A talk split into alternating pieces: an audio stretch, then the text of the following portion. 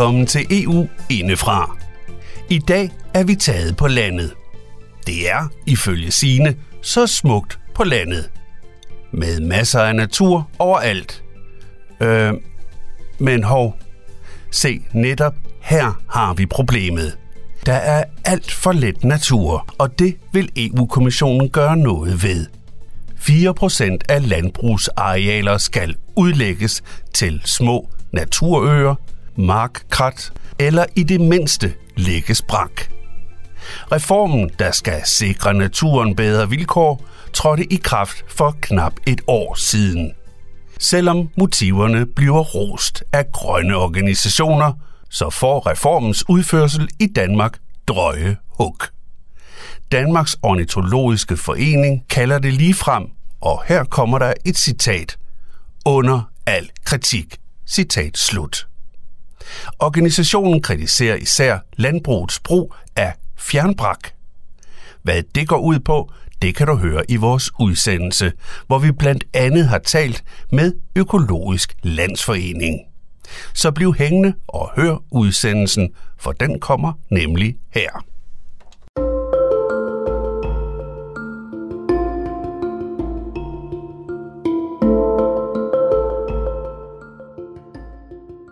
Mit navn det er Sybille Kyd. Jeg arbejder i Økologisk Landsforening som landbrugs- og fødevarepolitisk chef. Jeg kan forstå, at I er gået sammen med nogle andre uh, organisationer, faktisk fire andre, det er blandt også Danmarks Naturforening og også DOF, altså Danmarks Naturologisk Forening, om at skrive til Landbrugsstyrelsen for at gøre opmærksom på, at der er lidt problemer med en udmyndning af en EU-lov. Kan du forklare, hvad det går ud på? Ja, EU øh, har besluttet, at øh, i den nye landbrugsstøtte, der skal øh, landbrugene lægge 4% ud, hvad der, hvad der svarer til 4% af deres dyrkede areal ud til udyrkede arealer, og det er med henblik på at gavne naturgrundlaget på de enkelte ejendomme for at skabe et mere robust, et mere resilient dyrkningssystem med plads, levesteder, fødegrundlag til øh, ærlandets øh, nyttedyr, som bestøver for eksempel til vores afgrøder.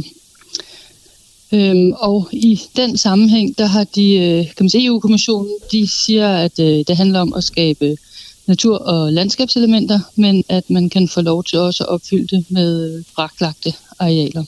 Og i den forbindelse, der har vi så i Danmark tilladt, at de braklagte arealer kan ligge øh, væk fra den bedrift, som har udløst kravet.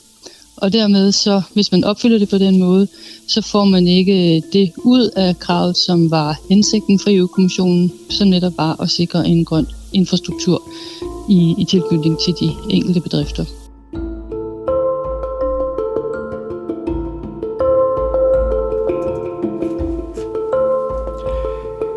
De danske landbrug opfylder altså blandt andet med Landbrugsstyrelsens velsignelse kravet om at udlægge en lille procentsats af deres marker til naturområde ved at lege eller forpagte områder langt væk fra gården. Det har så fået netop Økologisk Landsforening, Danmarks Jægerforbund, Dansk Ornitologisk Forening, Danmarks Naturfredningsforening og Danmarks Biavlerforening til at klage til Landbrugsstyrelsen – Ifølge de organisationer er den danske stats administration imod selve hensigten i EU's såkaldte CAP-reform. Det kan meget vel være, at det er mod hensigten, men jeg bliver nødt til at spørge Sibylle fra Økologisk Landsforening det her spørgsmål. Men hvad er problemet? Altså, så vidt jeg forstår, så altså, om man nu lægger, udlægger det det ene sted, altså brak, eller det andet sted, øh, tæt på gården eller ikke tæt på gården, hvad er problemet med det? Som jeg sagde, så er hensigten der at skabe en grøn infrastruktur i A-landet. Og det vil sige, at for at vi har en grøn infrastruktur, så er det vigtigt, at det ligger i tilknytning til de arealer, der bliver dyrket. Hvis man har store sammenhængende arealer med, alene med dyrkede afgrøder, så er der ikke levesteder og ikke fødegrundlag til, øh, til, til A-landets øh, nyttedyr. Og dermed så øh, skaber man et landbrug, der er mere afhængigt af sprøjtemidler til at bekæmpe skadedyrene. Og de her, øh, når de er små enklaver, om så sige, små øh, naturoaser, så er det altså nemmere for dyrene at bevæge sig fra den ene side til den anden, eller er det især insekter, I peger på her? I det her tilfælde er det øh, især øh, insekter og, og bestøvende. og, øh, og hvor man har vist, at faktisk så skal de helst ikke bevæge sig over afstanden, der er meget mere end 30-50 øh, meter fra centrum af en mark ud til kanten af en mark. Og ved at man, at EU-kommissionen de stiller krav om, at der skal være 4% udyrkede arealer i tilknytning til de ejendomme, der får landbrugsstøtten, så har man øh, skabt grundlaget for, at man kan få en, en indretning af arealerne, hvor, hvor der er en, ja, en mosaik af udyrkede arealer, hvor, hvor der er plads og fødesteder til, øh, til de her nyttedyr. Og hvis jeg forstod det rigtigt, så var ideen altså ikke at lave brak, men brak var sekundær i EU-kommissionens oplæg. Det er korrekt. Brak er, er sekundært, og de arealer, vi taler om her, det er til forskel fra, hvad vi jo også taler meget om, at tage arealer ud af produktion og lægge ud til store sammenhængende naturarealer. Det er et, øh, kan man sige, et formål i sig selv, men det har bare ikke noget at gøre med det, man vil opnå med, øh, med det her 4% krav. Fordi der er forskel på at sikre en grøn infrastruktur, der skal sikre levesteder og grundlag for landbrugets eller ærelandets nyttedyr, og så skabe store sammenhængende naturarealer, hvor der er plads til også øh, de store pattedyr og arealer, som kan græsses af. Øhm, faktisk er det sådan, at EU-kommissionens krav her, de arealer, de må ikke græsses, og det vil sige, at de kommer bare til at ligge og blive øh, og vokse til, øh, hvis, øh, hvis man lægger dem ud som sådan nogle sammenhængende arealer.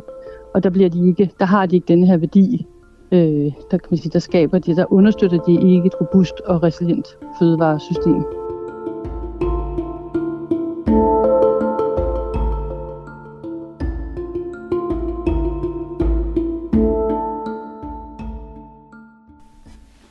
Så sagt på godt dansk. EU-kommissionens idé er, at insekterne, der blandt bierne, skal kunne overleve vores industrilandbrug. Det har de svært ved, hvis der er kæmpe marker, der er sprøjtede. Selvom en mark for en del danskere, og især landmænd, måske nok kunne ligne natur, så er det ikke meget liv i markerne. Selve definitionen af begrebet natur er ifølge den danske ordbog et område, der ikke er præget af menneskelig indgreb. En mark, der er sået af mennesker, sprøjtet af mennesker og sidenhen pløjet af mennesker, er altså ikke natur.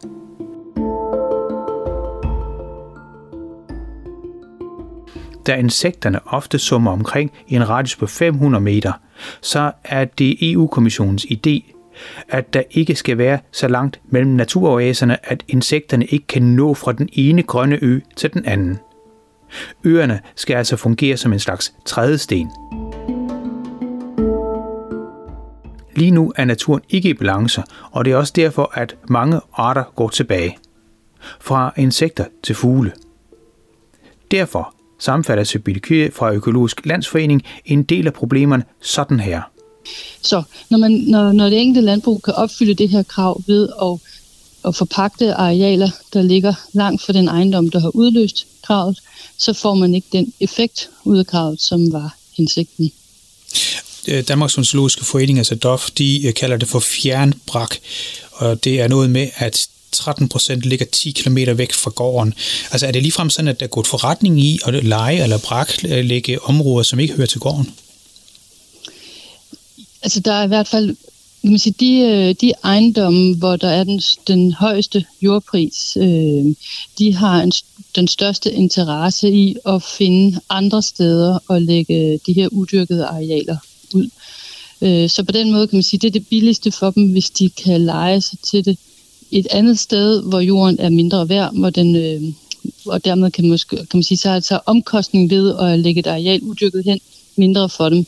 Samtidig så vil det så også sige, at de egne, hvor jorden er mindre værd, så kan det faktisk være en fordel økonomisk at forpagte den ud til, øh, til at opfylde det her øh, naturkrav, fordi de vil kunne få mere for jorden i forpakningspris ved at forpakke den ud, øh, end de vil kunne være at selv øh, drive den eller have den liggende som afgræsset areal. Nu er det jo landmændene, der gør det her, men de gør det jo sådan med et blåt eller grønt stempel fra, fra vores styrelse. Hvad har I tænkt jer at gøre? Vi havde jo håbet, at øh, når vi gjorde Landbrugsstyrelsen og i øvrigt også politikere opmærksom på, at den måde, man har udformet kravet og tillader det opfyldt her i Danmark, øh, at, at, øh, at så vil man genbesøge øh, ordningen, som man har den indrettet og, og ret op sådan så at det kommer til at svare til det, der var hensigten fra EU-kommissionen. Øh, det er ikke sket endnu, og man, øh, i første omgang så valgte man at sige, nu vil vi afvente og se, øh, hvordan de her scenarier de fordeler sig hen over landet, hvilket omfang er det blevet opfyldt med det, som DOF kalder fjernbrak. Øh, og så vil man derefter tage stilling til, om der er grundlag for at handle på det. Og desværre er det mit indtryk, at man siger, jamen sådan som det fordeler sig, synes man ikke, at der er noget stort problem. Og netop det her med, at det kun er... Øhm, at, at 10 procent af arealerne de ligger mere end, øh, end, end, end 10 km væk fra ejendommen, øh, det ser, så ser man, bruger man det som argument for, at der ikke er noget problem. Men det er jo faktisk et problem, fordi at det svarer til 8.000 øh, hektar, øh, og det er 8.000 hektar, som kunne have dannet grundlag for, øh, for kan man sige, levesteder og fødegrundlag for, for Ærlands øh, nyttedyr. Så kan man sige, så, så det er det, det er et betragteligt areal, når vi taler om at skabe et, et, et bæredygtigt øh, landbrugssystem, dyrkningssystem, hvor man kan gøre sig uafhængig af, af sprøjtemidler. Sibylle, du er jo chef for Økologisk Landsforening. Jeg tænker jo, altså hvad, hvis, hvis, hvem har ansvaret for det her? Altså er det landmændene selv, eller er det i virkeligheden altså styrelsen? Ja, det kan man sige. Det, landmændene har jo selvfølgelig ansvaret for, hvordan de øh, opfylder reglerne, og de kan selvfølgelig selv øh, tage ansvar for at opfylde dem, sådan så det lever op til øh, hensigten. Omvendt så, når man fastlægger reglerne, så lægger man jo også rammen for, kan man sige, så, så udstikker man jo ligesom også en vej og sender nogle signaler til, til landbruget, så, så det er et dels ansvar det er ikke hensigtsmæssigt at udforme reglerne, sådan, så de lægger op til at gøre det nemt at opfylde dem på en måde, som ikke stemmer overens med, med hensigten med reglen.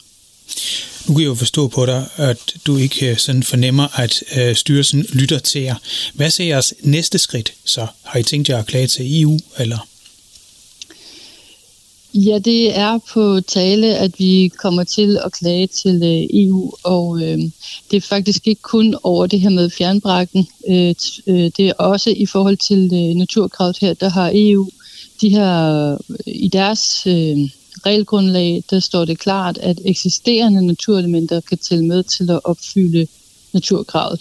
Men der har man i Danmark faktisk gået videre og tillader ikke, at eksisterende naturarealer kan opfylde naturkravet. Og det har den meget uheldige sideeffekt, at så har landmændene været tilskyndet til at pløje vedvarende græsmarker op, øh, for på den måde og, øh, og, og sidenhen at kunne lægge det helt ud til udyrket til arealer og omgå kravet på den måde. Så man har lavet det, som øh, Rasmus Prehn, den tidligere fødevareminister, kaldte en goddag mand økseskaft øh, løsning.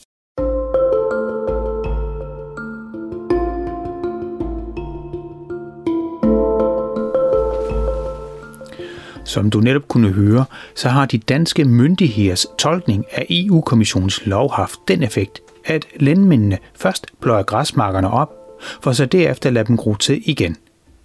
En konsekvens, som vi tidligere allerede har berørt i en anden udsendelse med Venstres EU-parlamentariker Asger Christensen. Ifølge ham synes også landmændene, at den lov, eller rettere tolkningen af den, er temmelig tumpet, for nu bruger vores eget sprog. Dog er landbrugets holdning, at det fjollede ligge i at skulle pløje om, for så kunne kalde det for nyulagt natur efterfølgende. Ifølge landmand og EU-parlamentariker Asger Christensen skulle det simpelthen være tilladt at få lov til at registrere de allerede udlagte græsmarker som naturområder. Det er ikke en idé, der ligefrem skaber begejstring hos de grønne organisationer. Uanset hvad, så er Økologisk Landsforening i hvert fald ved at overveje deres næste skridt, som du kan høre her. Så ja, vi øh, er meget fristet til at gå til EU-kommissionen og redegøre for, at den danske udformning øh, er i modstrid med det, som man har vedtaget på EU, øh, og det har en, en meget uheldig sideeffekt, som gør, at vi faktisk mister gammel natur. Er Danmark enestående i den her sammenhæng? Det er mit indtryk øh, at det er det. Og jeg, jeg kan måske også, hvis jeg skal komme dem lidt til forsvar, altså sige, at, at de danske politikere står i en situation, hvor vi har meget lidt natur i Danmark, og de her, deres opfattelse har været, at vi har så lidt, så for at gøre det enkelt, så vil de bare kræve, at alle skulle opfylde det her med, øh, med ny natur. Men øh, vi advarede dem om, at det var ikke nogen god løsning at gøre det på den måde. For Økologisk Landsforenings side, der gik vi faktisk ind og sagde, at vi vil hellere have, at I hæver kravet på de 4% til for eksempel 6%, og så må man tælle eksisterende natur med, fordi at naturelementerne er ikke jævnt fordelt over Danmark. Altså vi har egne, hvor der er i gennemsnit mere natur på det enkelte landbrug, øh, hvor der er mindre natur på andre øh, i andre egne. Altså for eksempel Lolland Falster har man gennemsnitligt meget lidt natur på landbrugene, mens man i Nordvestjylland har mere natur på landbrugene. Så, øh, så det kommer til at virke uhensigtsmæssigt. Den her forenkling, som de lavede, den får en meget uheldig sideeffekt.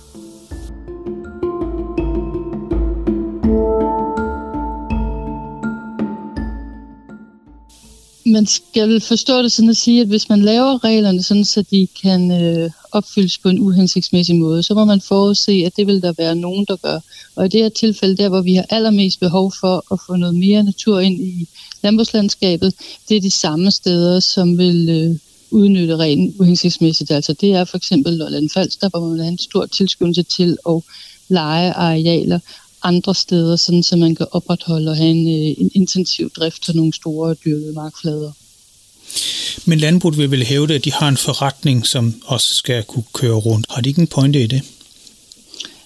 Jo, det har det, men det skulle også gerne være en god forretning at sikre grundlag til, øh, til ægerlandets nyttedyr.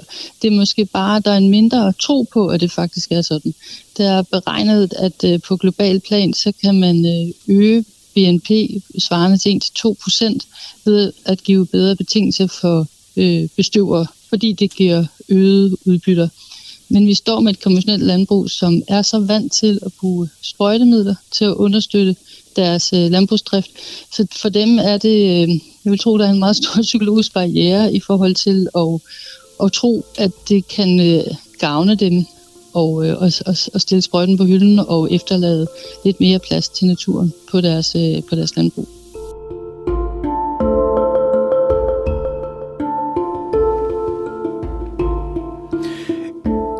Ifølge Sybille Kyde fra Økologisk Landsforening mangler landbruget simpelthen viden. Landbruget forstår, i hvert fald ifølge vores interviewperson, simpelthen ikke, hvor meget større deres udbytte ville blive, hvis de tillod flere naturområder. Hun afviser øvrigt, at landmændene ikke har fået den nødvendige viden. Det er måske især tilliden, de kniber med, for som hun forklarer her.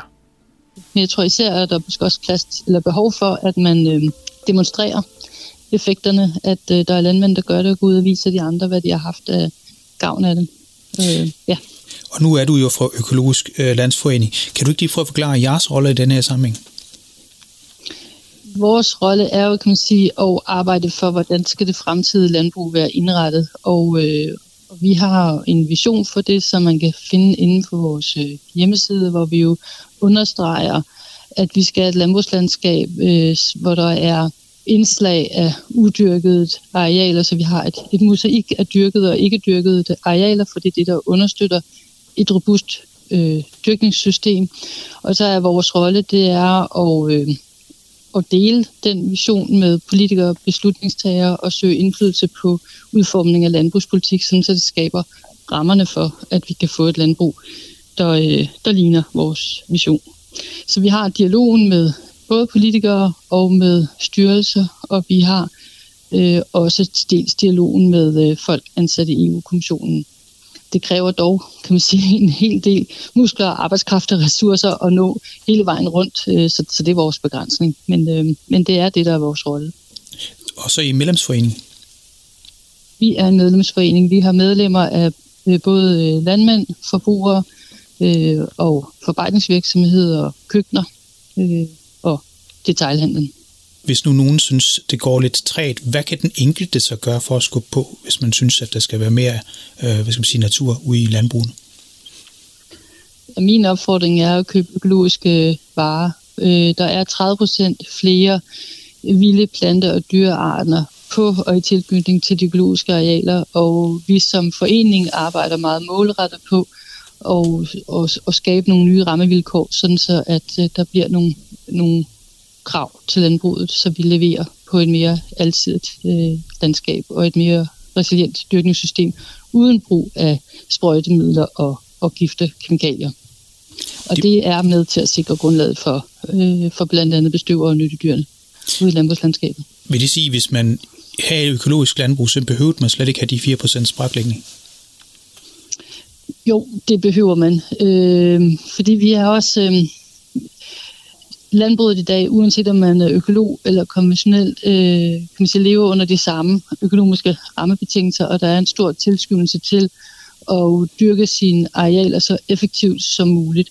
Og hvis man skal skære, skabe plads til, at det økologiske landbrug for alvor kan leve op til sine gode hensigter, så har vi også behov for, at øh, rammevilkårene ændres, sådan så det også økonomisk bedst kan svare sig og sikre, øh, kan man sige, tage hensyn til naturen omkring landbrugene på det enkelte landbrug. Så der er et behov, uanset om det er et økologisk eller konventionelt landbrug. Øh, der er bare den forskel, at, kan man sige, at vi har det som en direkte målsætning inde i økologien, at skal arbejde med naturen, og, og, øh, og, ikke, og så er der jo et, et forbud med at bruge pesticider. Og forbud med at bruge pesticider, og det at vi bruger mindre kvælstof, det giver de bedre betingelser for, for, for krible og som er det, der er årsagen til, at der er 30% flere øh, vilde plante- og dyrearter i tilknytning til økologiske arealer.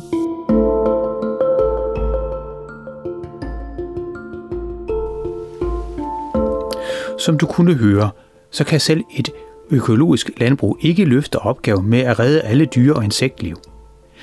Det er heller ikke hele løsningen, bare at lade naturen stå urørt hen. Vi har i en tidligere udsendelse hørt, at netop en del af fuglelivet er afhængig af, at der er græs, og at græsset bliver græsset ned. Altså f.eks. af køer. Det er med andre ord lidt mere kompliceret, end det hele bare kan ordnes med et enkelt tiltag – Måske netop derfor har det været op ad bakke for en del af de grønne organisationer, når de prøvede og stadig prøver at råbe politikerne op. Som du kan høre Sybille Kyrie fortælle, da jeg stiller hende mit aller sidste spørgsmål.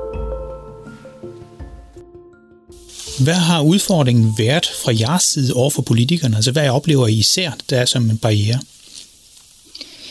Der er lige nu et meget stort fokus på, at vi har behov for at sikre nogle store sammenhængende arealer til natur. Og derfor så øh, starter politikerne dermed øh, fra et sted, hvor de så tænker, jamen hvad er egentlig overhovedet problemet med, at man opfylder 4% naturkravet med, øh, at man øh, forpagter arealer, øh, som ligger længere væk, og hvor det måske kan blive en del af et større sammenhængende område.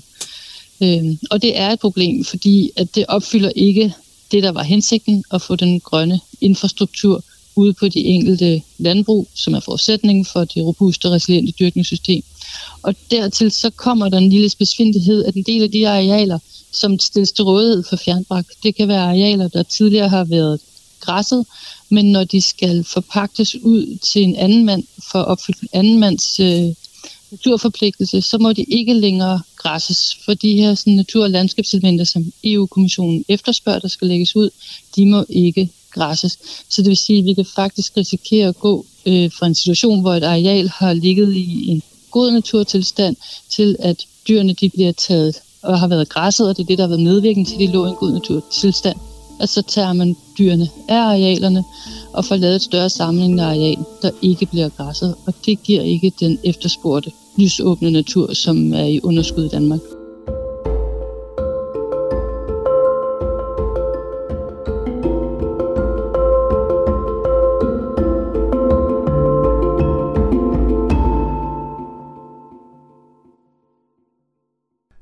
Du har hørt Sibille Kyge fra Økologisk Landsforening fortælle om, hvorfor de danske myndigheders tolkning af EU's såkaldte CAP-reform er under al kritik. Som nævnt er foreningen langt fra alene med sin kritik, da dog PT ikke ser ud til at bide på embedsmændene i Landbrugsstyrelsen. Det gør den kommende retssag ved EU-domstolene måske til gengæld. Sker det, så følger vi naturligvis straks op på sagen. Journalisten, der interviewede, han hedder Jan Simmen. Det er Radio MB, der sammen med den elektroniske folkeoplysning har produceret magasinet. Du kan genhøre udsendelsen her på hjemmesiden radiomb.dk-eu. Det var altså radiomb.dk-eu eller på de fleste gængse podcast-platforme. Søg blot efter e-folkeoplysning. Du kan også finde os på Facebook, hvor vi også gerne hører din mening. Er 4% for lidt, for meget eller lad os høre fra dig. Søg ind på e-folkeoplysning for den elektroniske folkeoplysning. Så er det tid til at sige tak til både Europa-nævnet, som har støttet os økonomisk, og især tak til dig, der lytter med. Mit navn er Kim Matar Bundgaard, og jeg vil gerne sige på genhør til næste gang, vi igen er klar med programmet EU Indefra.